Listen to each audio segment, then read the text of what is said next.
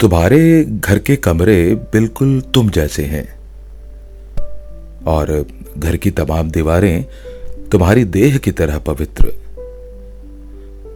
जिसमें कितना कुछ बेतरतीब है, मगर सब कुछ स्थायी और ठहरा हुआ। मैं एक टुक तुम्हें और एक टुक तुम्हारे घर की तमाम दीवारों को देखता हूँ। तुम मुकम्मल इतिहास बन अपने घर की हर दीवार में। किसी बहुत पुरानी पेंटिंग की तरह जगह जगह मौजूद हो। दरअसल, इन दिनों मैं एक ऐसी औरत की तलाश में हूँ, जो खाली मकान को घर बनाती है। तुम बिस्तर से बिखरे हुए कपड़ों को समेटती उस खिड़की तक जाती हो। जिस पर तुम्हारे अंत वस्त्र टंगे हैं। ब्रा अभी भी नहीं सूखी। तुम खुद से सवाल करती हो। फिर कहती हो कि घर जन्नत है, पर यार धूप यहाँ तक नहीं आती। यह वस्तुतः हमारी पहली मुलाकात है, और मेरी आँखें बंद हैं। मैं ये सोच रहा हूँ कि कितनी मुंहफट लड़की है। भला इस तरह कोई लड़की अपनी पैंटी और ब्रा की बात करती है क्या? मन में एक सवाल उठता है, जिसे मैं बीच में ही कहीं छोड़ देता हूँ।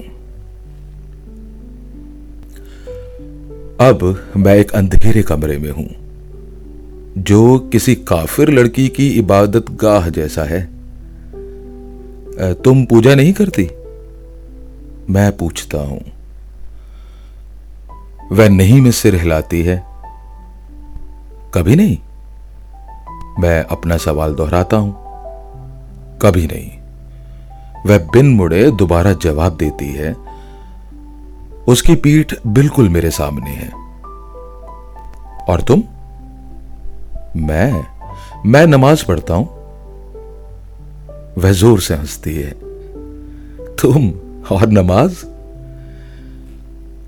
उसकी हँसी कमरे की सारी खामोशियों को तोड़कर कमरे से टकराती है। और मेरी नज़र खिड़की से। हम दोनों की आवाज़ें एक प्रतिध्वनि के साथ दोबारा कमरे में लौट आती हैं। क्या तुम हमेशा इस खिड़की को बंद रखती हो? वह कहती है कि काफिर मत बनो, गीता पढ़ा करो। मैं कहता हूँ, लेकिन तुम तो कुरान पढ़ती हो। हाँ, कहकर वह रसोई की तरफ़ मुड़ती है। सुनो, तुम्हारे लिए चाय बनाऊँ, फिर नहाने जाऊँगी।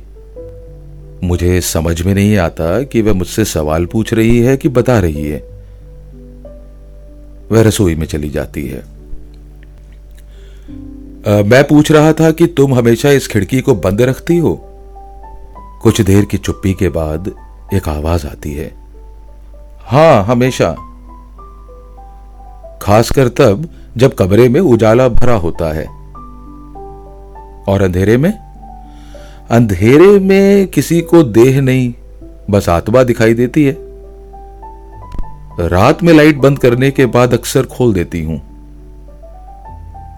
तुम्हें पता है, जिस घर में धूप नहीं आती हो, उस घर में हवा और रोशनी की सबसे ज़्यादा ज़रूरत होती है। नहीं तो कपड़े नहीं सूखते। वह दोबारा खिड़की पर आ जाती है। तुम्हें पता है, यहाँ नहाने के लिए देह भिगोने से पहले इस बात का ख्याल रखना होता है कि कल के गीले कपड़े सूखे कि नहीं। देखो ना, कल के कपड़े अभी भी सिम सिम हैं। अब इन्हें प्रेस करके सुखाना होगा। कहते हुए रसोई की तरफ़ भागती है। दूध उबल रहा है। एक हल्की सी आवाज़ आती है। फिर वे खुद तुमने चाय बनाना कब सीखा?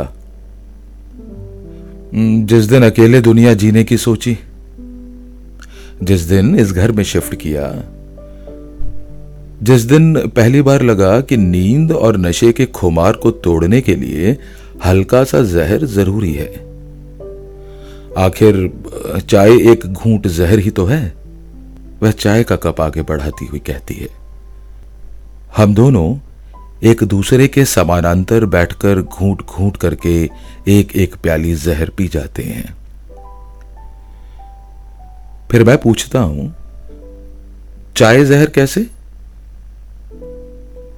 वह कहती है, कि जिन चीज़ों के बिना आप ज़िंदा नहीं रह सकते, वे सब जहर ही तो हैं, जैसे कि ज़िंदगी, प्रेम और किताबें, सब जहर हैं। तुम अब नहाने जाओगी? नहीं, आज नहीं नहाऊँगी।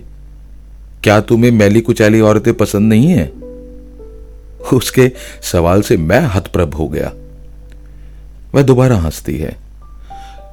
तुम मर्द भी ना, कितनी जल्दी असहज हो जाते हो।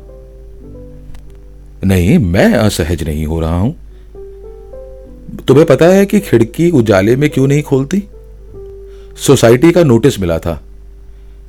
उसमें इनडायरेक्टली बताया गया था कि एक अकेली औरत को अपने घर के अंदर बंद होकर भी शालीनता से रहने की ज़रूरत होती है।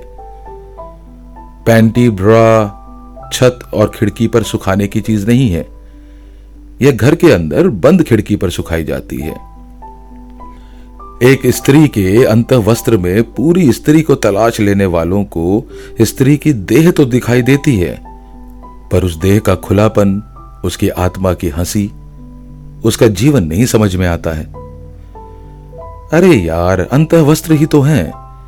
इनके छत या फिर बंद खिड़की पर टंगे होने, नहीं होने से कौन सी क्रांति आनी है या दब जानी है?